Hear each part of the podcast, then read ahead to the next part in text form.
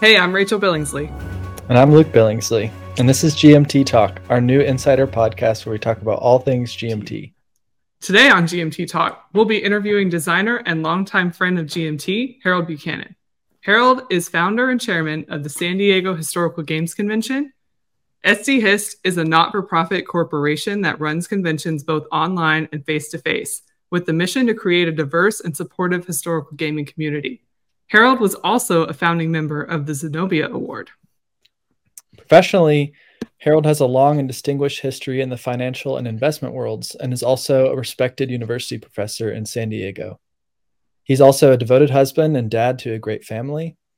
Uh, given the sheer number of responsibilities Harold has, it's amazing to us that he has any time at all for game design. But as you may know, Harold has designed three historical games uh, Liberty or Death, which is Coin Series Volume 5 from GMT, Flashpoint South China Sea, which is Volume 1 in the Flashpoint series from GMT, and Campaigns of 1777 from Strategy and Tactics magazine. All right, let's get him on. Harold, thanks so much for being here. We appreciate the time you're taking to come on GMT Talk and chat with us. Luke and Rachel, so much fun to be here. I'm excited and uh, what a what a what an introduction that was. I can't live up to it in any way. But uh, but thanks for having me on your inaugural edition. It's very cool. Yep, it's great to have you. Yep, thanks for happy being to here. have you. So, starting off, uh, congrats on a third printing of Liberty or Death, which was originally Awesome. printed in 2016, 2017, and now 2023.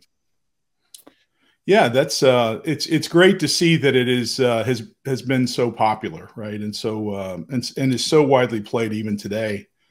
Um, who would have thunk it, right? I mean, um, the the first trip back in time for the coin series, and um, and my first attempt to put together, you know, an interesting um, an interesting game that's a little bit different. Uh, so yeah, very very excited about that. I think that's uh, that's awesome.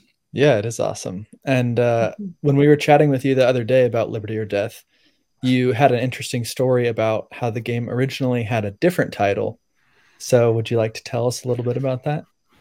Yeah, absolutely. So, you know, I, I, I think wargamers, um, we, we as a as a tribe do a terrible job of naming things. we we create names that have nothing to do with whatever it is that we're trying to promote, sell, communicate, right? Yeah. Um, you know, to pick on Fred Serval, Homo ludens. What does that mean? I, you know, I, I speak English, not very well. I don't know what that means. Um, and there are any He's number. definitely going to see this too. yes. Well, I don't. I, you know, we're not sure, right? But but if he does, uh, I love him and I love his stuff, but I don't know what that means. Um, you know, the uh, a, a distant plain. What what in the world? What does that mean? So in the you know to continue that theme when i started down the path of liberty or death one of my favorite quotes comes from machiavelli in his uh, analysis of, um, of, of some roman writing. And basically um, he talks about um, it's it's discourse discourse on livy is his is his piece and he talks about the fact that if when, that when you have these when, when you're highly um, expansive as a country and and and an empire that on the fringes you have all of these people that are not real happy and maybe mm. a lot of people that are not happy about you know living under your your your guns and um, and so in discourses on livy um, machiavelli talked about a people numerous and armed that will come back and bite you in the backside, right? Which happened in the Roman Empire, of course, and is exactly what was happening with the American, with the, with the you know the, the North American population mm. and British, and and frankly all over the British Empire, right? It was just a result of colonialism. Yeah. That eventually, you know, it was going to unwind, and, and of course, looking back from um, the this this century, we we know that it unwound and there was pressure that caused that. So um, we know that the British soldiers quoted discourses on Livy and they talked a lot about uh, people numerous and armed. It was a common uh, communication that was documented in a lot of the writings at the time. So I thought, what a great name for a game, a people numerous and armed.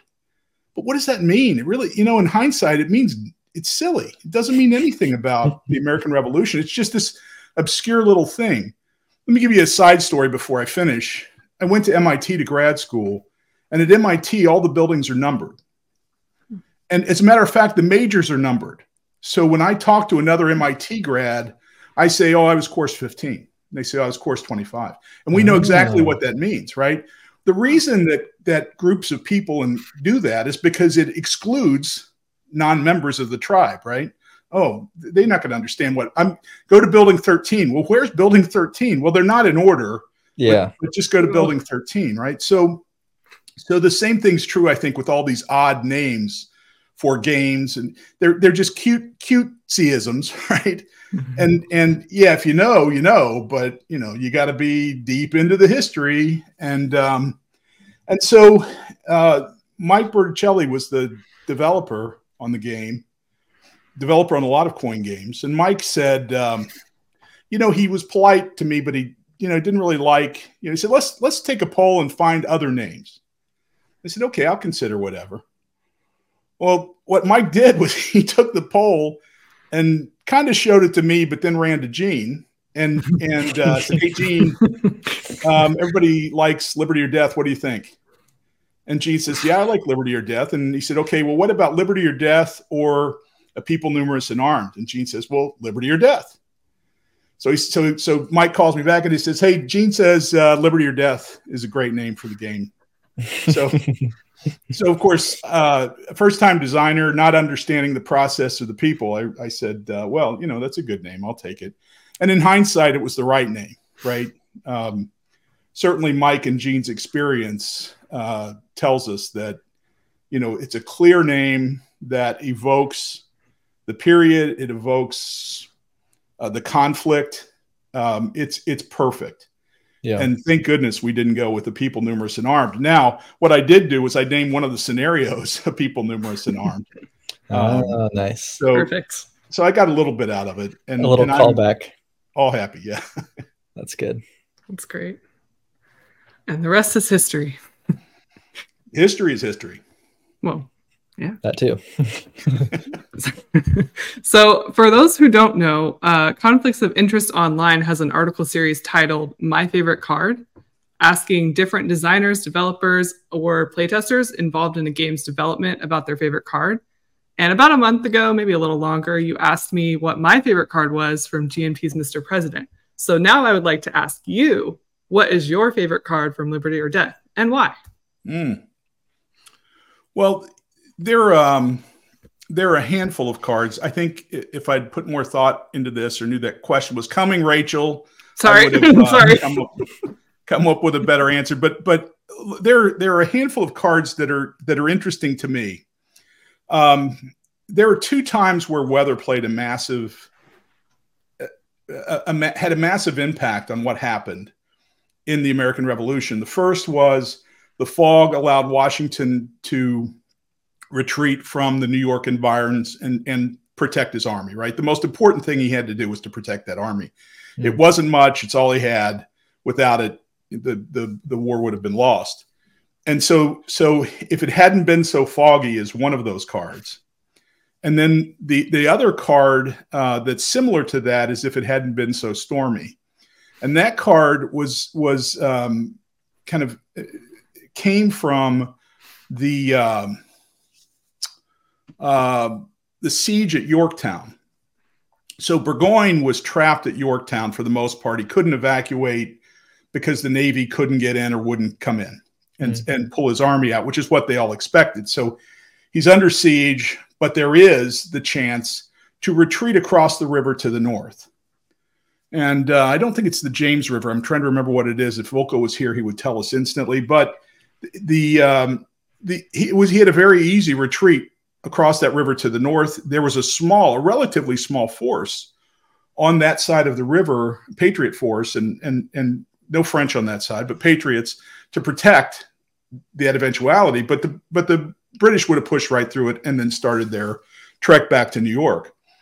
And um, when he started to do that, a storm kicked up and washed out the boats and made it un- and made them, uh, you know, made it unsafe, impossible to cross the river. And then the next day they uh, they uh, surrendered.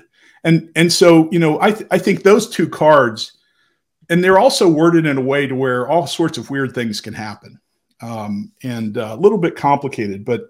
I think those are my two favorite cards in the deck. Nice. Those are some great ones. I like those those titles. Those are good. Mm-hmm. Um, so shifting gears a little bit. Uh, next, we'd like to ask you a few questions about the 2022 Charles S. Roberts Award for Best Modern Wargame winner, Flashpoint South China Sea. So, uh, well, yes, your design. What inspired you to design this game that's about the tinderbox in the South China Sea? The um, I was working on another game, which which hasn't been published, but um, a much larger, more complex game. And um, I I came to your dad, and I said, "Hey, Gene, I'm I'm stuck. I don't know what to do." And I, you know, I wasn't going to dump all the details on him and have him tell me the right answer. I had to figure it out, but but I didn't know what a designer does, right? Your dad's designed a bunch of games and he's been around a bunch of designers and he runs a publishing business that's very successful. So I said, Gene, what do you, what do you do when you're stuck like this? And he said, I'd start working on another game. I would, I would do something simple, maybe a little card game. And, um, and I said, okay, I'll, I'll do that. I'll give that a go. And, you know, at the time I was thinking a lot about modern conflict between the Chinese and, and, um, and the United States in the South China Sea. Mm. And the fact that it's really a non-kinetic conflict, right? It's it's it's a soft conflict. Most conflicts are soft, right? I mean, the, the, the kinetic stuff is the history of the war game industry, but frankly, it's a very small part of of conflict and conflict resolution in the world. Yeah, it's the last step, um, but but it's not you know it's not as common as as the number of games would tell us. So um, I thought, what you know, what an interesting little conflict, right? It's it's asymmetric. The Chinese are there, the U.S. is miles away. The contention over territory in the South China Sea is really about five, six, seven countries, um, none of which are the United States. So China has the potential to bully those countries mm. or, or gift them into submission. And the United States, without supporting these countries has no chance of supporting the right to to free um, you know shipping across those that most important shipping lane. So that's that's why that was interesting. And then i started work on the on the uh, on on flashpoint south china sea. That the reality i found fairly quickly was it's much harder to create an, a fun game an interesting game that's tiny Mm. So, you know, many times these big games are engineering exercises, and and there there's complexity in there, and they're hard, but you can make them interesting just from sheer complexity, right? Uh, yeah. Uh, never a good idea, but you can, and and there are plenty of examples of that. Flashpoint, I didn't have that luxury, right? Enough, you you you have 18 card plays, and you're done. Um, and so, how do you make that interesting and give people interesting choices?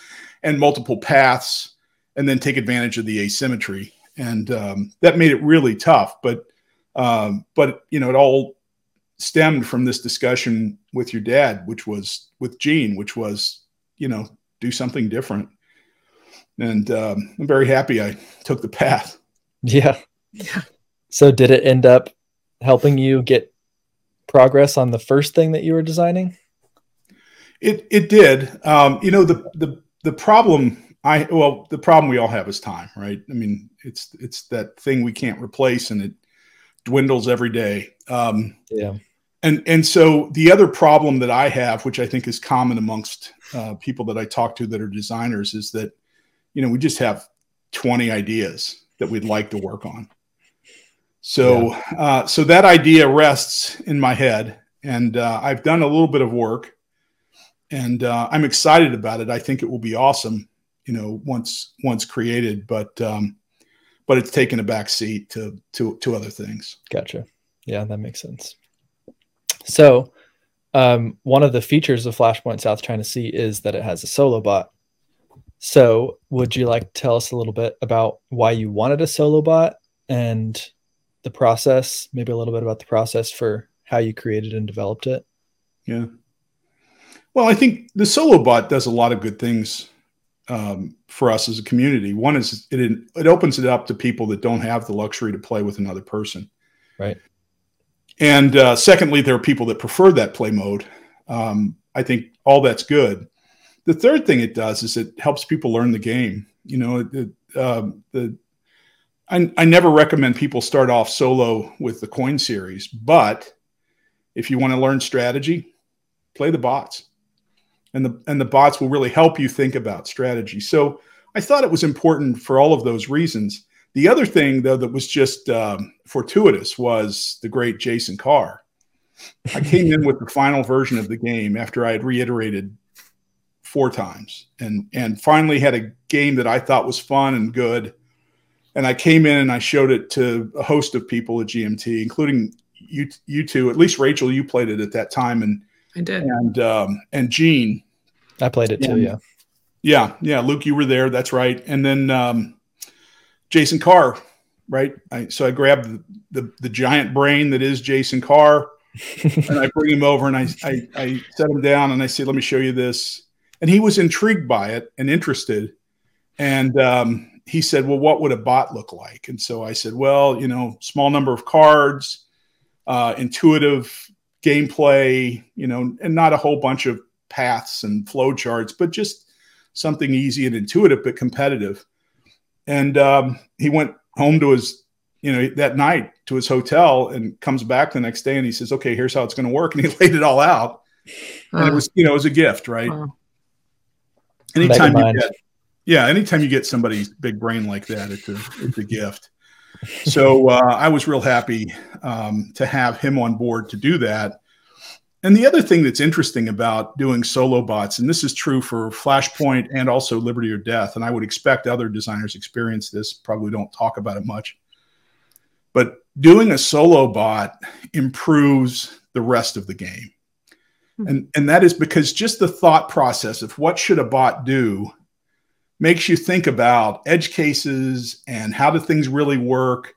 And so it was the best exercise to go through to to to polish the rules, to polish the game, to make it competitive, you know, answer the questions about you know what's what's fair and what's even, and and um, so you know it was it was a great experience uh, in that regard. That's awesome. That's great. I've never thought about it as a development tool too, but that's really cool. Yeah, and I yeah, it turned out that way. I was um, I was a little bit I, I, I well I, that was my experience in Liberty or Death, and and um, and certainly uh, Flashpoint. Um, so I, it's hard for me to be on a on a podcast or a video and not ask questions. Okay. And, and I know that that both of you are heavily involved in the business of GMT games, mm-hmm. uh, which is why you're here and why you're interested in doing this sort of thing. Uh, I, I, know you're interested in my games, but I, I suspect that that your affiliation with GMT is another plus. And it's not just your dad. Uh, Gene, so um, could what what what role do both of you play in GMT games, and how did that all come about? Uh, Luke, I guess I can go first here. I've worked yeah. there a little bit longer. Um, so sense. I started working at GMT when I was very young. Uh, not officially; it was more of a you're it's in the family, so you're going to work. Anymore, Rachel. I'm not young anymore. I'm old. No, I'm just kidding. But um, we were teens when we started working in the warehouse in the office um, of GMT, which is a great place to learn all about the business and just different goings on that you may not think about as a customer. Um, so that element I did long ago, and it's before I was in, in college. And I went to college for marketing and I was looking for a job at the time. And I thought to myself, after a few different interviews, why don't I work at GMT? I enjoy it. It's interesting. They might need the help. Let me, you know, talk to my dad and just see how it's going.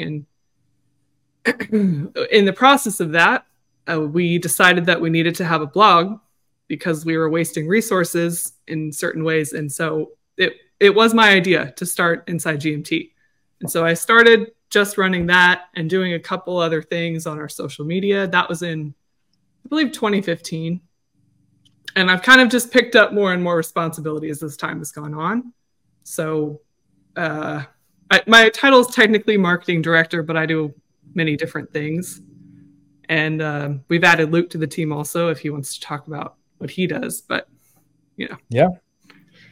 Uh, so I had the same background growing up in the family business as a child, um, which helps a lot, honestly, for what I do now and just understanding all the parts of the business and how, how they fit together and um, and how I can fit in there as well.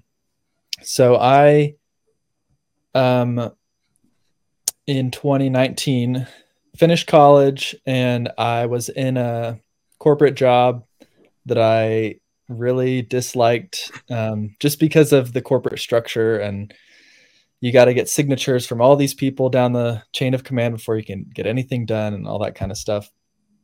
And I was home for Christmas and telling my dad about it and he was like, "Well, would you consider GMT?" And I was like, well, what can you offer? and I had just finished a negotiating class too that I was taking. And so he wow. he gave me an offer and I was like, oh, I'm married. I got a lot of expenses. And I negotiated up and it ended up working out, which was great. Um, and so I started working for GMT in 2019. I kind of wear a lot of hats. I'm a little less um, focused than Rachel is in one department. But I did some development for a little while. I worked on Red Flag over Paris with Fred Serval, and so now, well, I, I don't don't do development anymore, but now I do some marketing with Rachel, and I do some accounting type stuff with Rachel, and I am also the ad manager for putting ads on BGG and Inside GMT and other places. So that's, That's awesome. The, the, best part of that story, Luke, is that your dad lowballed you on the offer. right? What the heck is that? Come on. Well, hey, maybe it was a test. You know, yeah, I good good on you, right? That that class negotiating with your parents is certainly an important class and one that my kids have had recently as well. and um, and and Rachel, both of your work on Inside GMT is awesome. It, it really is prolific now. There's a ton of content that pushes through there and um, it's just uh, you know it's an important part of the hobby and and uh, and what we all do. So I appreciate that. You know, the other great thing I think you all bring to the table to GMT, which is great for your for your father and and the business in general, is just a different perspective and and a collaborative style, which he's always had. But it's good for him to have some advisors uh, that have his best interest at heart and the best interest of the company, and and can also uh, talk them through some of the new issues that we all face uh, as our culture shifts and and uh, the demographics change. And who can say no with no fear of relational strife right. as well? Because sometimes you know it's you don't want yes men underneath you all the yeah. time. Yes men or That's women. Um, so he's done a really great job of somehow separating father from employer. Um, so we walk that yeah. tightrope often. It's a testament to him. Yeah. so uh, I'm wondering, and lots of other people are wondering as well. I think uh, what comes next for the Flashpoint series? Can you give us any teasers or anything? Yeah, I'll, I'll, I'll hit you in the nose with a few things. Um, you know, one of my my my next game of interest at the time when I was doing Flashpoint South China Sea was uh, Venezuela, which is interesting because it's in our hemisphere. And of course, it's the application not only by the Chinese, but the Russian of economic power and, and, and uh, other designs uh, in a state that really is problematic for the United States political interests. Hmm. And, um, and, and so I thought, wow, that's, that's perfect, right? That all sounds perfect. Then I started digging in and, and creating a design and, and, and dealing with recent history and then you know just like flashpoint recent history but also kind of what's coming And man, that Venezuela story is sad. I mean, uh, you know, a, a, a, proud, wonderfully productive people that are just oppressed by a broken system. Mm. And then the United States cutting off all ties, all support, economic and otherwise, and and basically trying to break it as fast as you can. And and that's what the game would be. And it's and, and I'm just not interested in um, in in that particular design. Yeah. Um, so I found that depressing and and stopped post haste. Um, and you know, all these conflicts are depressing, right? War is depressing, and and somehow we push around the counters and and and pretend that what's happening isn't really happening. And it, it's part of what we do, right? We study bigger things than than than death, but death is a part of, of what we do. So, but but I just couldn't get over that in Venezuela, and uh, and so I so I I decided not to do it. But my next interest, and is I've told you all and everybody else who will listen, uh, including my dog, that Twilight Struggle is the greatest game ever made. I love it. I love everything about it. It's perfect. I play it all the time. Uh, I play it online all the time. Thank goodness for the Playdek guys and, and gals. I mean, the, the work that they've done is wonderful and, you know, basically wasting tons of my time playing Twilight Struggle against other people from around the world. It's just great. Um, so that said, and and by the way, Jason and Ananda, two of the greatest people in the industry in the hobby. Mm. So um, I said, well, why not Cold War? Why not a, a, model that you can play in 30 or 45 minutes of the Cold War? And, hmm. um, you know, with a little bit different perspective, right? So maybe, um, maybe China is a more important part of the Flashpoint game than it would be in Twilight Struggle. Mm-hmm. And even though it's an important piece, it really is a, it's, it's a sideshow to what goes on on the map. But China's big, right? Big and important. Yep. So what about that? What about um, you know the the uh, the arms race and and and that linkage to the space race? And and the space race was the arms race too. So you know maybe that plays a bigger role. And um, and so I'm going to design a game that's a little different, right? That feels a little different, looks a little different, um, playable quicker. Uh, I you know I, I, made some modifications yesterday to my prototype. I, am trying to have a prototype by SD hiscon Mm-hmm. Um, you know I'm not I won't be happy with it, but at least I can put it on the table and get people to point at it and you know, and Jason and Ananda will be here for the November con, and and and of course, great uh, Rachel and and Gene and Jason, and would love to get them to point at it and make fun of it and tell me what doesn't work. And and you know, but that's the process, right? That's yeah. that's what I need. I don't I don't need people to love on me and tell me it's great. Um, you know, the the best feedback you can get in a playtest is, hey, this doesn't work or this game is no fun, right? That's the best thing that people can say to you in a playtest. Um, con- con- con- the confirmation of the designer's dream of, hey, this is awesome. It, it's great, but it's not helpful. Right. Um, and I, you know, again, I'm not trying to be mean to anybody that tells me they love my game because in playtesting, because I appreciate that. That's a kindness. And, you know, all of our egos are fragile to some degree. But um, anyway, anyways, uh, so Cold War uh, is the next step uh, for South China for Flashpoint. I've, I've thought about other um, sort of conflicts, um, but yeah, none that none that are really worth naming. I, well, there's one that I've talked about before, and Leonardo da Vinci and Michelangelo had a very interesting competition in and around Florence um, that I've considered and sketched some notes around.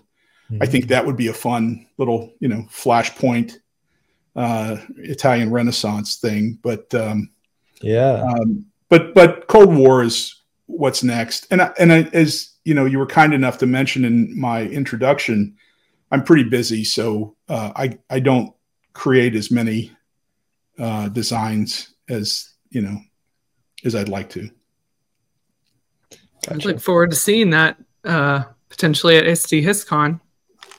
yeah, that sounds super interesting. Speaking Good. of SD HisCon, we do want to talk to you a little bit about that. But first, we'd like to welcome a special guest. uh, Gene Billingsley, the founder and one of the principals of GMT Games. Hello. Hi. Hey, Gene. Hey, welcome to GMT Talk. Yeah, welcome. Thanks, Rachel and Luke. I appreciate that. I know how much you guys have put into preparing for this podcast, and I uh, just want to tell you congratulations on your first episode of GMT Talk. Also, want to congratulate you on your choice of your first guest. Um, that, that's a pretty big honor, I think, Harold, to, ha- to have them choose you. Uh, Harold's a great guy. Um, uh, the, one of the best things about this business is that the people you work with become your friends. And that's been true in spades for Harold and me. I really appreciate your friendship, Harold. And uh, he's been there for me, and I hope I've been there for you uh, a, a, few times as well. I appreciate what you said about um, that, that story about where you, where you started with Flashpoint, you know, because I remember that phone call. I, I remember you calling me, and I was in a hotel in Las Vegas uh, working on Mr. President, of course. And uh, that's all you worked on for so long.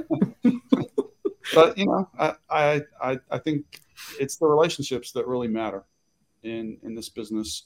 Games come and go, and we all like to play them, um, but it's the people that really matter. Mm. So I'm I'm glad you're here today.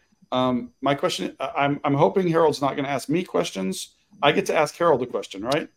Yes, you do. Yes. Okay. So, Harold, um, I, I, mean, first off, let's just full disclosure. I could ask you questions about games or about college football, and we would completely take over this podcast, and it would go like four hours long, right? Go so Buckeyes. We're, we're not going to do that. Yeah, yeah. I, that, that's fair. You too. but but so I'm really interested in SDHistCon. Okay, not necessarily the event, I mean, I remember what has it been now, seven or eight years? Uh, you called me and invited me to come down to the inaugural show that you had in San Diego, and I was happy to do it and said, "How can we help?" You know, and, and hopefully we did help you. Um, but I got down there, and I realized you, you already had a team. And of course, at, at, various points, the team was your wife and, and a couple of your kids, but also met some great people down there. You know, Pat and Bobby and Pratik, and uh, you know, there's more that I'm I'm not naming.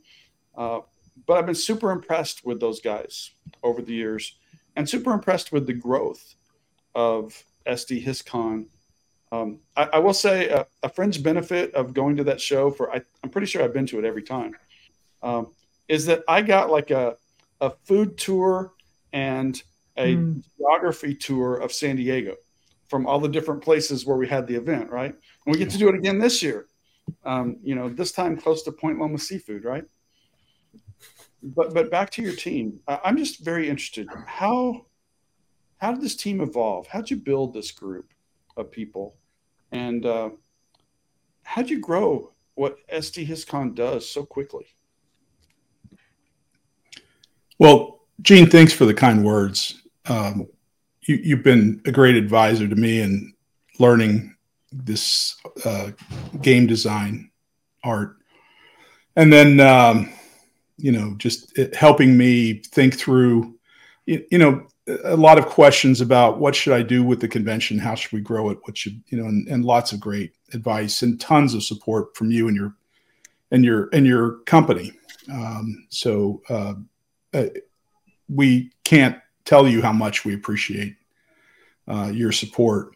So that's part of it, right? I mean, I, I think that the, the the most important part for us was finding people that had a common interest, and mm-hmm. um, you know, it, it could be games, and and that's a part of it. Everybody that's with us now is interested in the games, but you know, if we were going to do this, we we wanted to do it in a way that could change the world.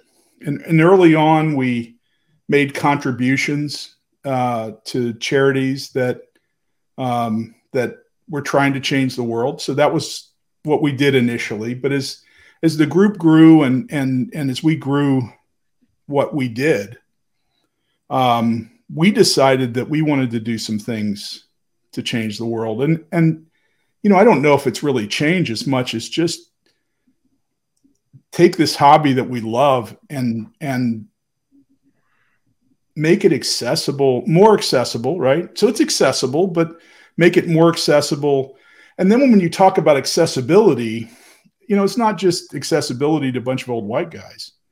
Um, and, and I love old white guys being one myself, right? So so no criticism there. But but how what can we do to make sure that this gaming renaissance, the broader gaming renaissance, has a big impact on all of us and and what we do in our niche of historical historical games. So um, we, you know, it it just grows, right? I mean, once we developed uh, a mission and started working through that mission, uh, people came to us, and and you know they were interested in helping out, and um, you know we we just have the the great fortune of having an outstanding group of people uh, that play an important role. We this just this year we became a 501c4, so a not-for-profit organization um, dedicated toward improving accessibility in our hobby, and um, we we now have eight board members on that corporation that are all people that are dedicated to it and love it and you know, we can split up different roles now. It's not me trying to do everything or Pat Wells, who was with me at the very early days. Um, you know, a lot of bright people doing interesting things. And so it's been growing. We now have two face to face conventions this year. We're going to do four conventions next year two online and two face to face, East and West.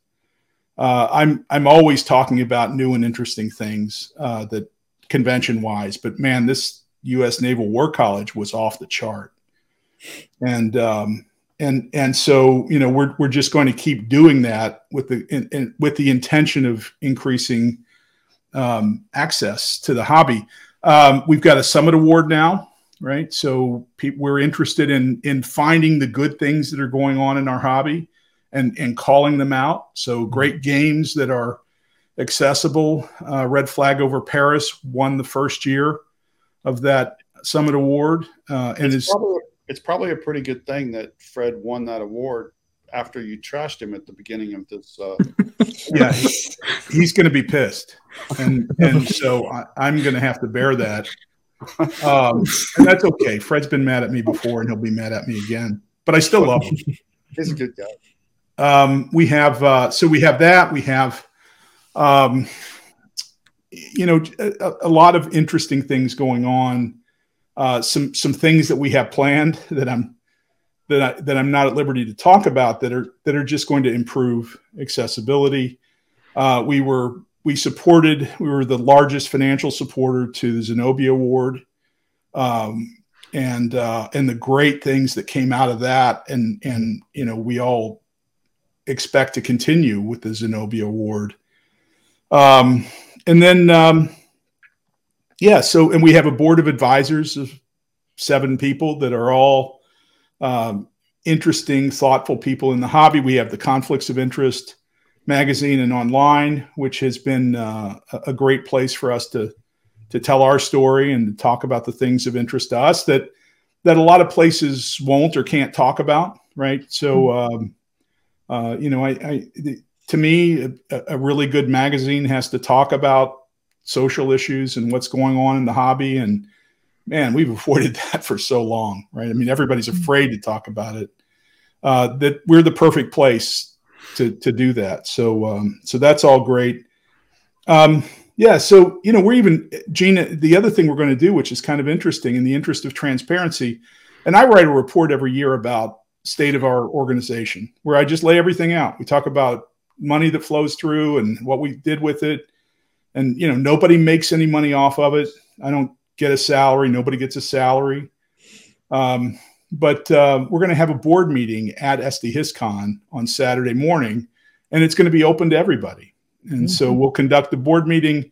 We'll have discussions to generate ideas, and anybody that wants to step inside that room can can enjoy it with us. Um, nice. And that's, that's you know that's I like every that. What's that? I like the idea of that. That sounds really interesting. Well, transparency is important to us, right?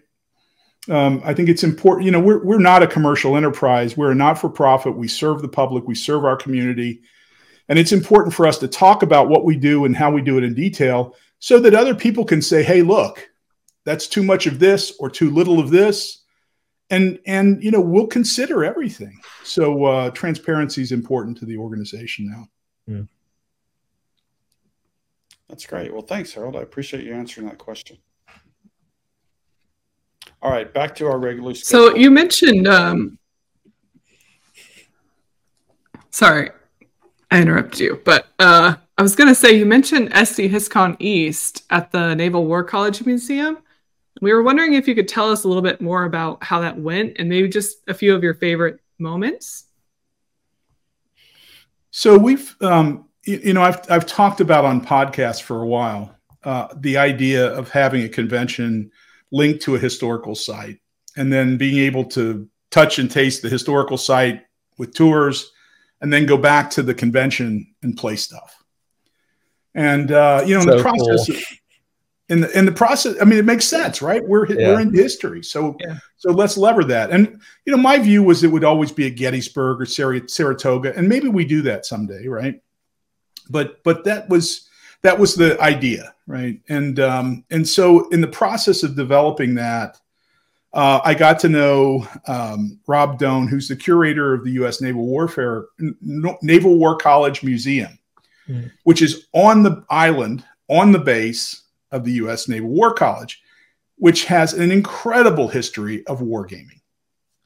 And um, you know, Nimitz and Plan Orange, there it is. It was right there that this ha- that that happened before the war.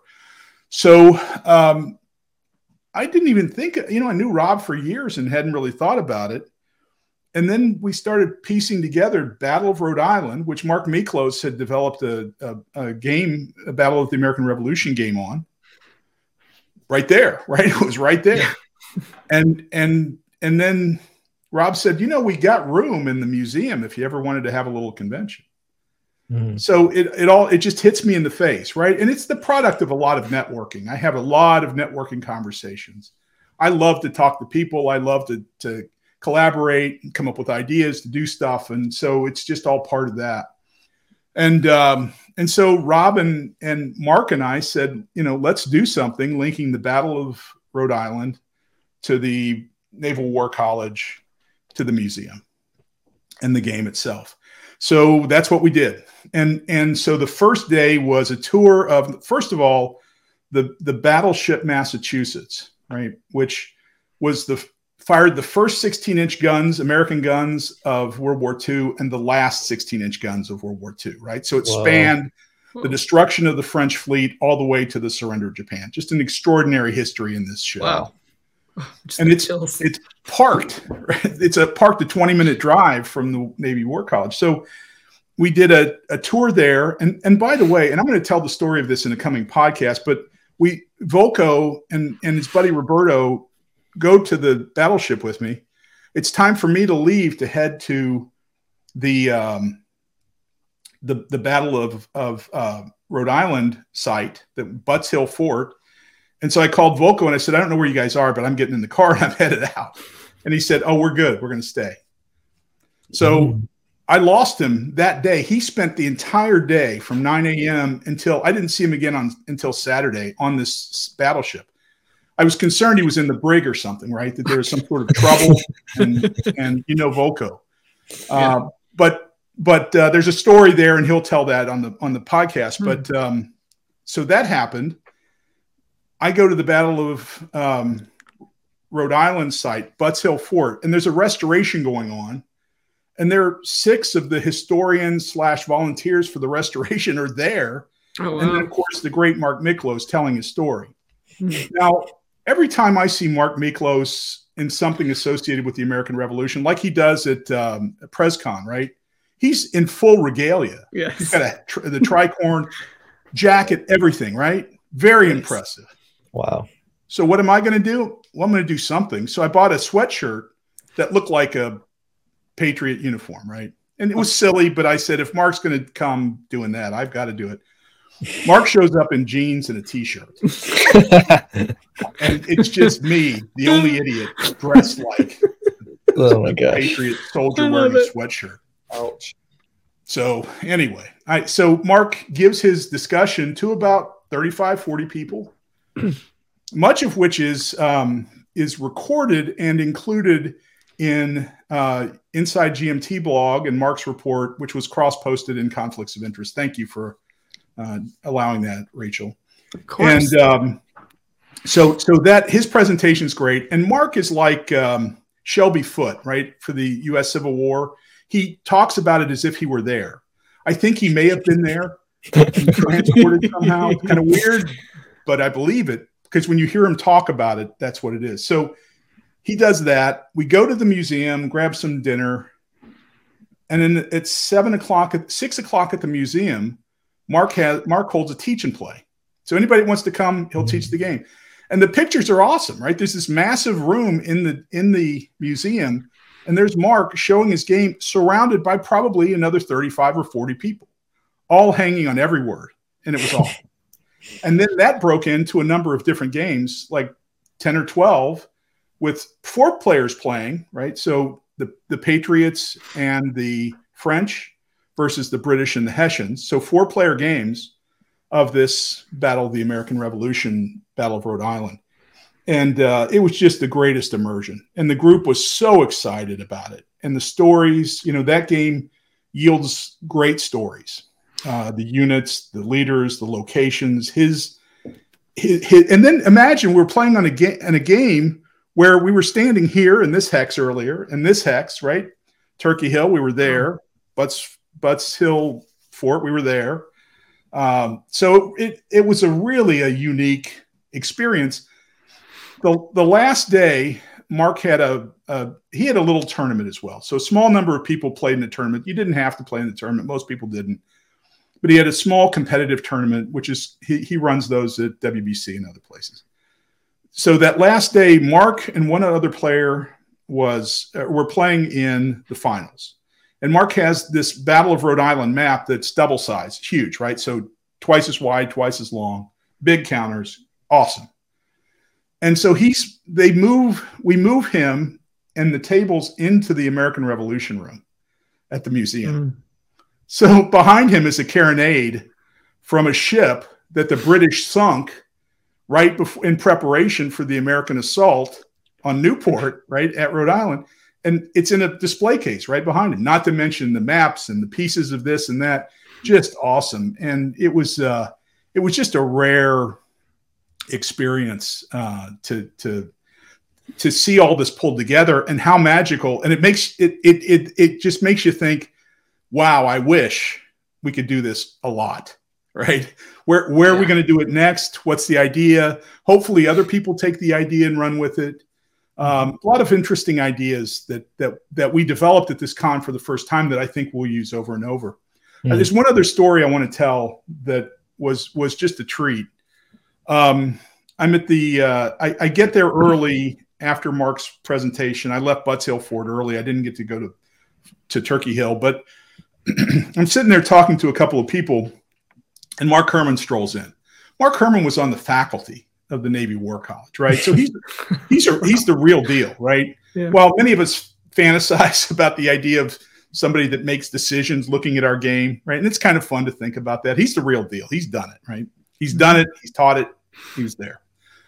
So um, Mark says, "Hey, come over and uh, I want you to help me, or come talk to me while I set up um, Empire of the Sun."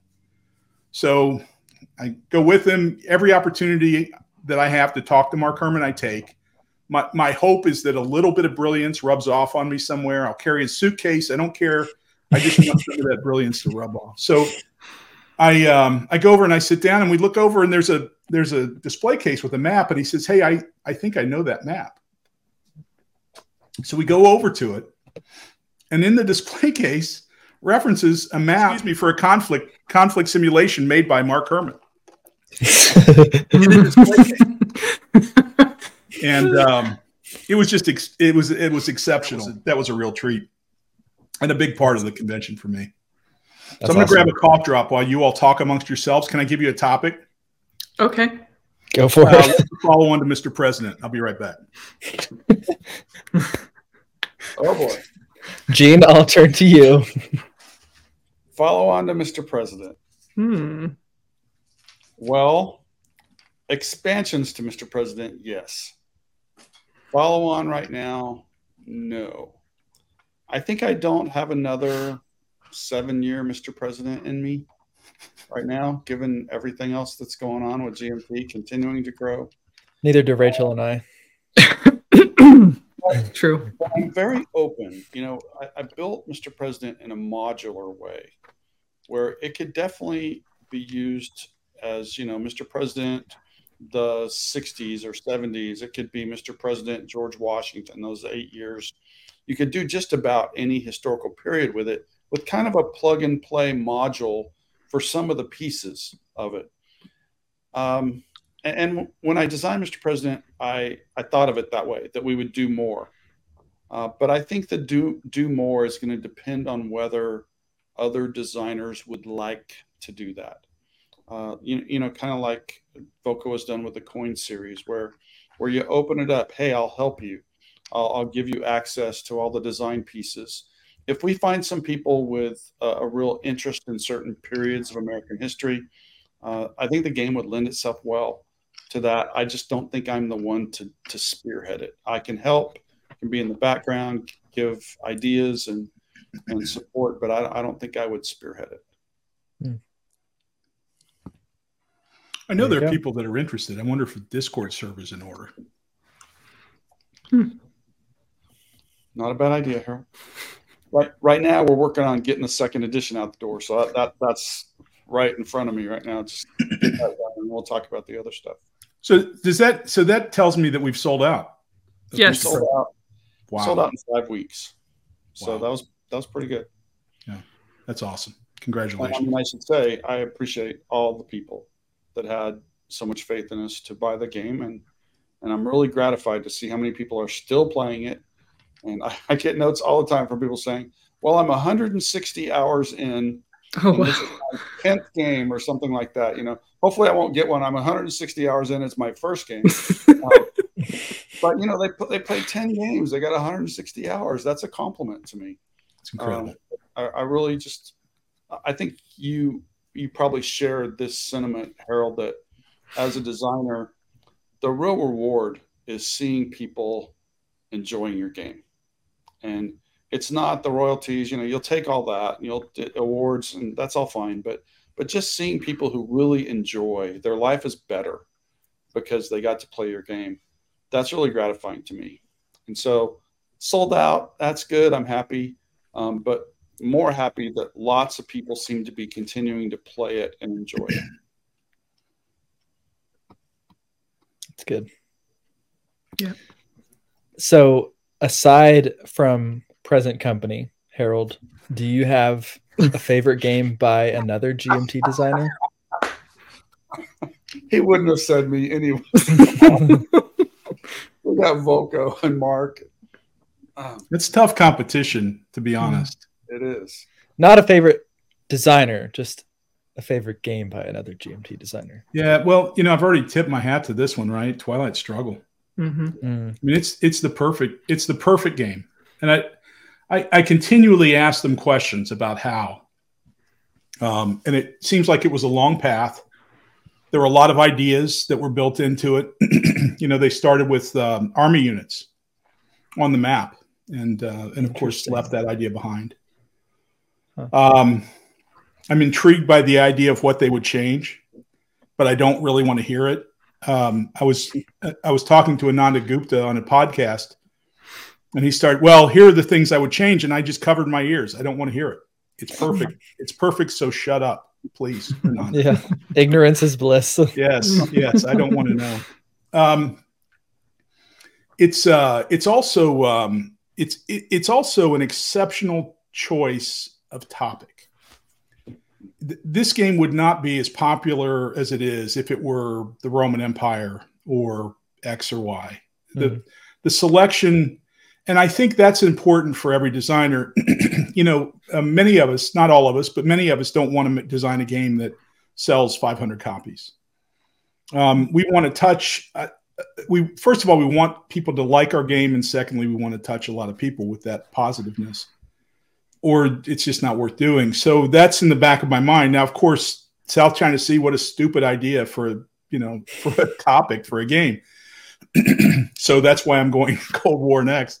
Um, but but I think it, it was an astute choice, and you know they they've done that twice, right? With uh, with uh, Imperial Struggle, um, and and so you know I think that's as important part of that game as as as and and its popularity and the fact that it hits home and the fact that you know when I was a kid I followed the Vietnam War and um, you know I followed what went on in what was then referred to as the Near East, right, which is now the Middle East and and developments in Central and South America and uh, the the politics of Europe and all of that's in this game and and so uh, you know it's just it's just awesome. Yeah, I mean, you, it, know, you know, Harold, just in passing, uh, you, you, talked about a, a, couple of games there and, and, where Flashpoint goes next. I was sitting in the in the ante room or whatever when you were talking about possible games. I love the idea. I mean, love, love, love the idea of an Italian Renaissance competition game, whether it's a Flashpoint game or not. I think that's a tremendous topic that might broaden, but might be a very broad topic for strategy game players. So that's my two cents. Sorry, Luke. No worries. I was just gonna say, it hits that cross section of um, Twilight Struggle. Hits that cross section of it was you know a cold conflict that affected most of the world, and a lot of people that are alive today were alive during that still. So it's it's a really nice cross section as far as the audience. Yeah. Um, yeah. Yeah, I, I think um, you know it's not a. It, I think the game would be even more widely played um, w- with one with one I- issue, and it's it's not a criticism because I love this about the game. But there are times in Twilight Struggle where you'll get a hand that will be horrendous, Mm-hmm. And your job is just to figure out how to get through the turn and not lose the game. Yeah. And and I, you know, I love that. I love that. But I think there are some people that are venturing over from non-historical parts of our game board game hobby that don't want to do that. Um, and and you know, I I've, I I'm a missionary for the game. I keep multiple copies in my in my cabinet. I, I'm looking at two right now and in that cabinet and i'll teach anybody that's interested and if they and if they look like they like it i say oh here's a copy take it and then right. i come back and get the discounted That's, copy from you're GMT. responsible for all the sales of that game thank you Bill. it's me buying them at the gmt event gene so i can give them away right. um, but but it's you know um, uh, but but i've played it with some people that just say oh my god I have your hand. I don't want to play this. This is terrible. and, um, but you know, to me, it's part of the fun. Yeah, absolutely. Yep. Well, uh, we've talked a little bit about the Cold War and about the Italian Renaissance as far as designs, but do you have any more topics or just periods of time for a game that would most interest you to play? Like maybe just right now? I think there's a lot of there's a lot going on around the American Revolution that we really don't don't model very well. we don't model at all, and we and we don't model it well. And I hmm. I think um, you know the the the fall of the, you know really it was the beginning of the fall of colonialism um, in in the American uh, Revolution, and and there was a lot going on at the time that wasn't American, right? Um, we love the American games. We love George Washington, and and we love to hate Burgoyne and and uh, and others. But there was, you know, the the the West Indies was more important to both the British and the French than North America ever was. And the French loved it because it was irritating to the British, and the British loved it because it was theirs, right? It was their turf. How dare we not pay taxes? And so the West Indies is an interesting area that needs to be modeled. In order to, to model the West Indies, you have to model the triangle trade. Mm-hmm.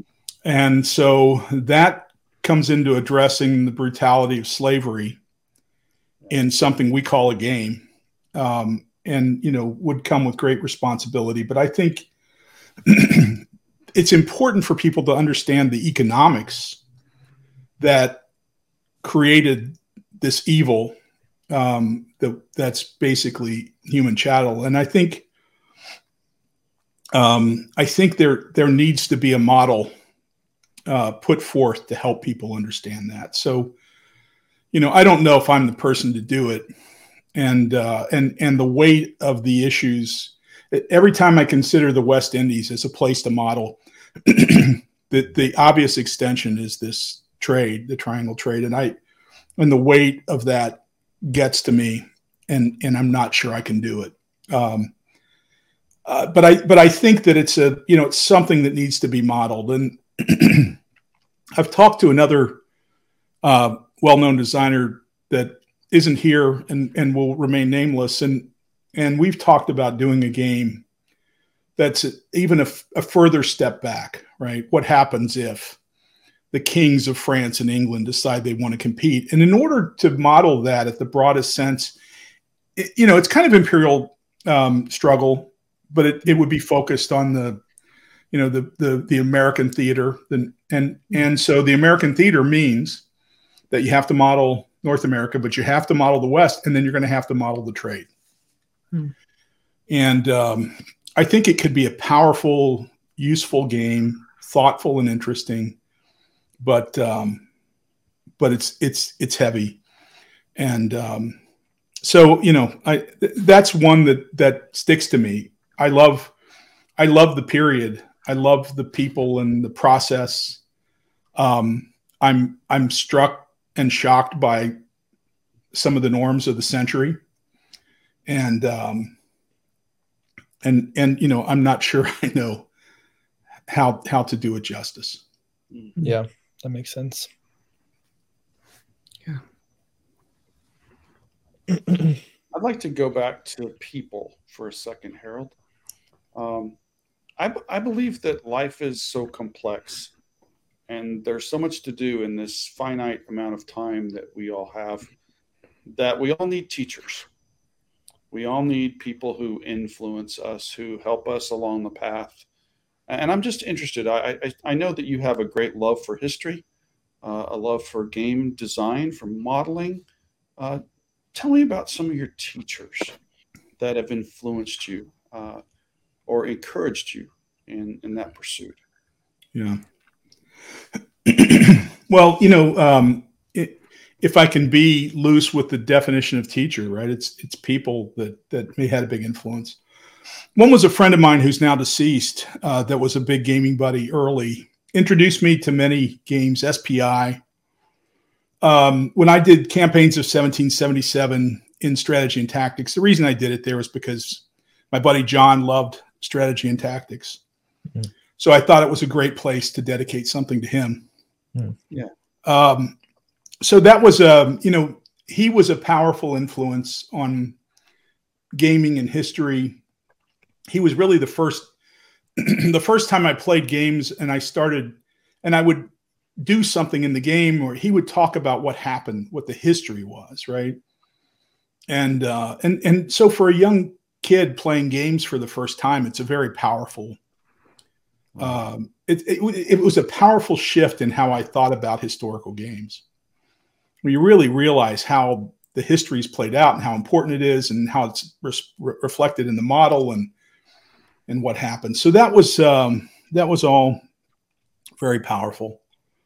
Um, you know, I I stopped gaming when I went to college, and um, and and I you know I just got distracted with with the importance of school and work and and didn't do anything until my kids started back to to left left the house for school, and um, so uh, so really, you know, just limited issues there.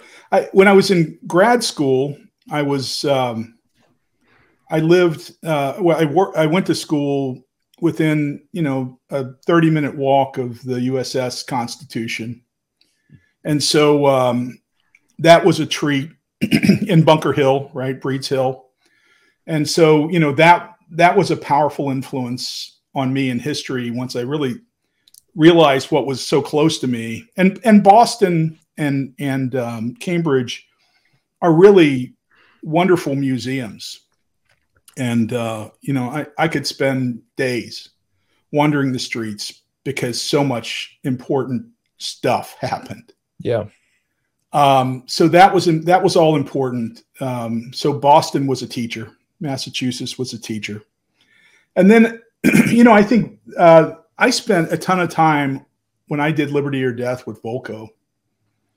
Um, I you know I started that as a little model for me and friends. We played um, Andean Abyss, thought it was awesome, and and played it a lot and it, you know it's about about the time I rejoined the hobby, and I said, "Wow, I, I can't believe that there was nothing like this in the future. I can't believe, or in the past, I can't believe this is here, right?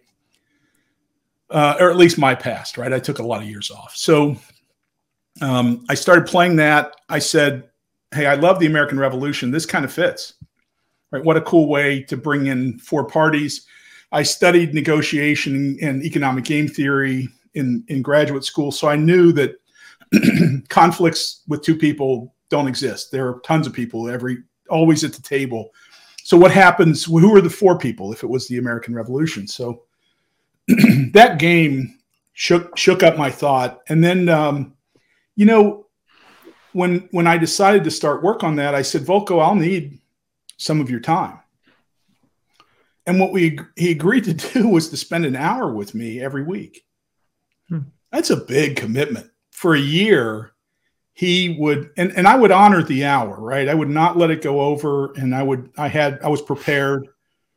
And he was magnificent as, as always, right? That goes without saying, but he had a huge influence on how I linked the stuff that we do to history and uh, and modeling it. And, and I can't understate his impact on my view um, of of this stuff and a whole bunch of other stuff, right? I mean, he was he was he and I were were you know employees one and two of the Zenobia Award. Um, we uh, he he's on our board of advisors. He was at the con in in Newport. He, you know, I I just just like Mark Herman, I try to learn as much by proximity from either of those people that I hmm. can. Yeah. So that's uh, that that's a list of teachers. Well, thanks, Harold. I appreciate that. Yeah, great for or thank you for sharing. It's great to mm-hmm. hear about some of your past in the hobby and how that's brought you to where you are today. Mm-hmm. So that is all we have for today. Um, thank you so much, Harold, for taking the time to chat with us and for being the inaugural guest on GMT Talk. It's been a pleasure. Uh, we also want to thank you for your vision and skill in bringing such cool and interesting games to GMT and for all you're doing to help make our hobby a better, broader, and more inclusive space. So I, um, I would like to thank uh, Luke and Rachel, and of course Gene, but uh, Luke and Rachel for for inviting me to be the first guest. Um, I think the condition was that I couldn't ask any questions, which I violated post haste. uh, but I can't help it. I just um, give me a microphone. I'm going to ask questions. Um, yeah, and that you couldn't talk about football, and you guys already did that. So yeah, that's right. So that's probably what I should close with. But um, look, I, I, am GMT was it, has been great to me, and it's a great pleasure to be here with you all. And um, you know, I hope you can edit out my coughing. we'll see about it. All right. Thank you so much. We will see everyone next time on GMT Talk. See you next time. All right. Take care.